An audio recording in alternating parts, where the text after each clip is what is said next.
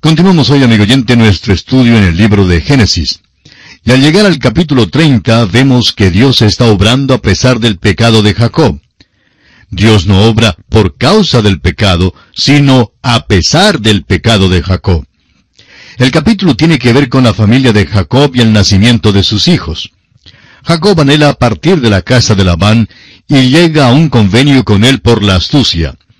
Veamos cómo se llega a este convenio leyendo los primeros tres versículos de este capítulo 30 de Génesis. Viendo Raquel que no daba hijos a Jacob, tuvo envidia de su hermana, y decía a Jacob, Dame hijos, o si no me muero. Y Jacob se enojó contra Raquel y dijo, ¿Soy yo acaso Dios que te impidió el fruto de tu vientre? Y ella dijo, He aquí mi sierva Bila. Llégate a ella y dará a luz sobre mis rodillas, y yo también tendré hijos de ella. Notamos aquí que Jacob se perturba.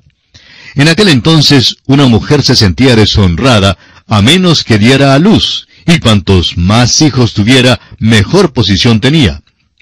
Notamos aquí que siguen la costumbre de aquel entonces. Recuerde usted que Abraham y Sara hicieron lo mismo. Dios no lo aprueba tampoco. El relato está aquí y es exacto, pero es obvio que Dios no lo aprueba. Ya hemos dirigido nuestra atención hacia la rivalidad que hubo en la familia de Abraham. La hubo también en la familia de Isaac, y ahora vemos que existe ya esta rivalidad en la familia de Jacob. Los siguientes versículos del capítulo hablan del nacimiento de dos hijos de Jacob a Silpa, la sierva de Lea, y luego habla del nacimiento de dos hijos más a Jacob y a Lea. Luego nació José a Raquel, y más tarde nació Benjamín. Y haremos aquí una pausa para anotar los doce hijos de Jacob, porque es importante que los recordemos bien. Los hijos nacidos a Lea fueron Rubén, Simeón, Leví, Judá, Isaacar, Zabulón y Dina, una hija. Ahora los hijos nacidos a Bila, la sierva de Raquel, fueron Dan y Neftalí. Los hijos nacidos a Silpa, sierva de Lea, fueron Gad y Aser y los hijos nacidos a Raquel misma fueron José y Benjamín. Notamos que Lea dio a luz la mitad de los doce hijos de Jacob. Cada uno de sus hijos tuvo un puesto de significación entre los doce hijos de Jacob, cuando llegaron a ser las doce tribus de Israel. Leví llegó a ser la tribu sacerdotal y Judá llegó a ser la tribu real. Prosigamos ahora con los versículos 22 al 24. Y se acordó Dios de Raquel, y la oyó Dios, y le concedió hijos. Y concibió, y dio a luz un hijo, y dijo, Dios ha quitado mi afrenta. Y llamó su nombre José, diciendo, Añádame Jehová otro hijo. Este hijo José que se menciona aquí es el muchacho que irá más tarde a la tierra de Egipto. Y le seguiremos más adelante en el libro. Es una persona muy notable, pero nos ocuparemos de él más adelante. Leamos ahora los versículos 25 al 27 de Génesis capítulo 30. Aconteció cuando Raquel hubo dado a luz a José, que Jacob dijo a Labán, Envíame e iré a mi lugar y a mi tierra. Dame mis mujeres y mis hijos, por las cuales he servido contigo, y déjame ir, pues tú sabes los servicios que te he hecho. Y Labán le respondió, Halle yo ahora gracia en tus ojos y quédate, He experimentado que Jehová me ha bendecido por tu causa. Ahora escucha al tío Labán. No ha terminado con él todavía. Aprendió lo mismo que Abimelech, el rey de Gerar, aprendió cuando Isaac estuvo con ellos. Era bendecido. El tío Labán ha descubierto que Dios está con Jacob y que Dios le bendijo. Por tanto, le suplica a Jacob que no salga con precipitación dejándole. Dice que ha sido bendecido por causa de él, y que aún aumentará su salario si se queda. Note usted lo que dice en los versículos 28 al 30. Y dijo, Señálame tu salario y yo lo daré. Y él respondió, Tú sabes cómo te he servido y cómo ha estado tu ganado conmigo, porque poco tenías antes de mi venida y ha crecido en gran número, y Jehová te ha bendecido con mi llegada. Y ahora, ¿cuándo trabajaré también por mi propia casa? Escuche usted las quejas de Jacob. Está diciendo que todo lo que ha recibido son dos esposas. Ahora tiene dos esposas, dos criadas y un montón de muchachos. La verdad es que son once muchachos. Ahora, ¿qué va a hacer él? ¿Cómo va a hacer para dar de comer a toda esta gente? Le dice a Labán que Dios le ha bendecido y le ha prosperado, pero que él mismo no tiene nada para sí. Leamos los versículos 31 y 32 de este capítulo 30 de Génesis. Y él dijo, ¿qué te daré? Y respondió Jacob, no me des nada. Si hicieres por mí esto, volveré a apacentar tus ovejas. Yo pasaré hoy por todo tu rebaño, poniendo aparte todas las ovejas manchadas y salpicadas de color, y todas las ovejas de color oscuro, y las manchadas y salpicadas de color entre las cabras, y esto será mi salario. Jacob escoge el ganado que no es de raza pura. No eran los animales de raza pura, de ninguna manera. Jacob dice que los tomará como salario. Y él continúa hablando en los versículos 33 y 34. Así responderá por mí mi honradez mañana, cuando vengas a reconocer mi salario. Toda la que no fuere pintada ni manchada en las cabras y de color oscuro entre mis ovejas, se me ha de tener como de hurto. Dijo entonces Labán, Mira, sea como tú dices. Jacob piensa separar los animales para que no les sea posible criar con los otros. Sigamos adelante ahora con los versículos 35 al 39. Y Labán apartó aquel día los machos cabríos manchados y rayados, y todas las cabras manchadas y salpicadas de color, y toda aquella que tenía en sí algo de blanco, y todas las de color oscuro entre las ovejas, y las puso en mano de sus hijos.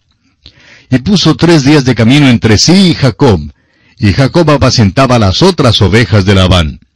Tomó luego Jacob varas verdes de álamo, de avellano y de castaño, y descortezó en ellas mondaduras blancas, descubriendo así lo blanco de las varas. Y puso las varas que había mondado delante del ganado, en los canales de los abrevaderos del agua, donde venían a beber las ovejas, las cuales procreaban cuando venían a beber. Así concebían las ovejas delante de las varas, y parían borregos listados, pintados y salpicados de diversos colores. Ha habido varias explicaciones en cuanto a esto. Hay quienes dicen que no es nada sino pura superstición. Otros dicen que es fábula y que no debe de encontrarse en la narración. Amigo oyente, creemos que es muy importante que se encuentre aquí en este relato. Parece que el método que usó Jacob aquí produjo los resultados esperados, y puede indicar que los hombres hoy en día todavía no han agotado esta especialidad. Hay muchas cosas que aún hoy día no se pueden explicar. Un pastor nos dice que cuando él era niño, en el sur de Oklahoma, en los Estados Unidos, había un hombre que tomaba una horquilla para poder saber dónde había agua.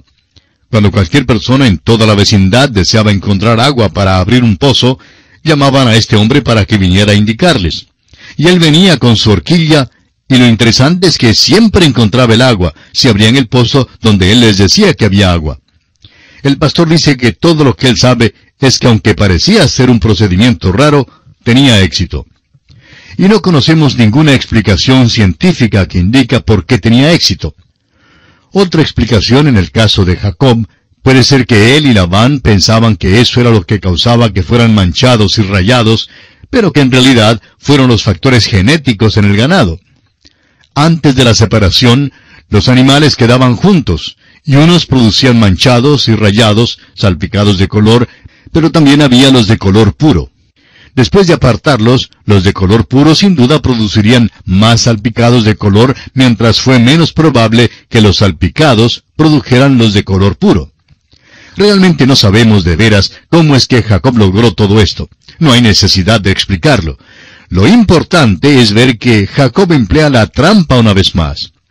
Leamos ahora los versículos 40 al 43 de este capítulo 30 de Génesis.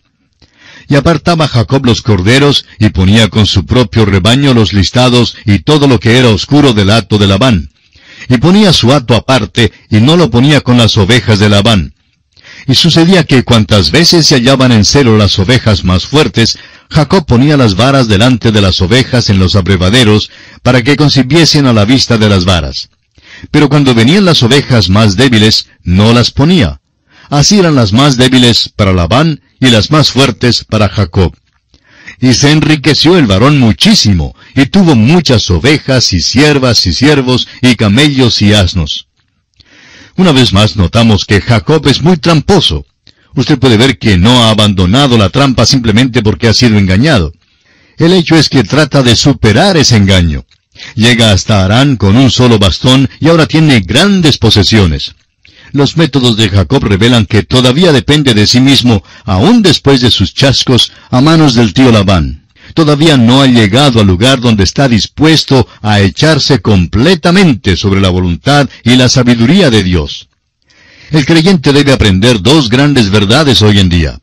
No hay nada bueno en la naturaleza vieja. No hay ningún poder en la naturaleza nueva. Hasta cuando el creyente se haya presentado a Dios y ande en el poder del Espíritu Santo, no puede producir nada que agrade a Dios ni que sea de provecho para el hombre. El apóstol Pablo dice en su carta a los Romanos capítulo 6 versículo 13, Ni tampoco presentéis vuestros miembros al pecado como instrumentos de iniquidad, sino presentaos vosotros mismos a Dios como vivos de entre los muertos, y vuestros miembros a Dios como instrumentos de justicia. Y aquí concluye nuestro estudio del capítulo 30 del libro de Génesis.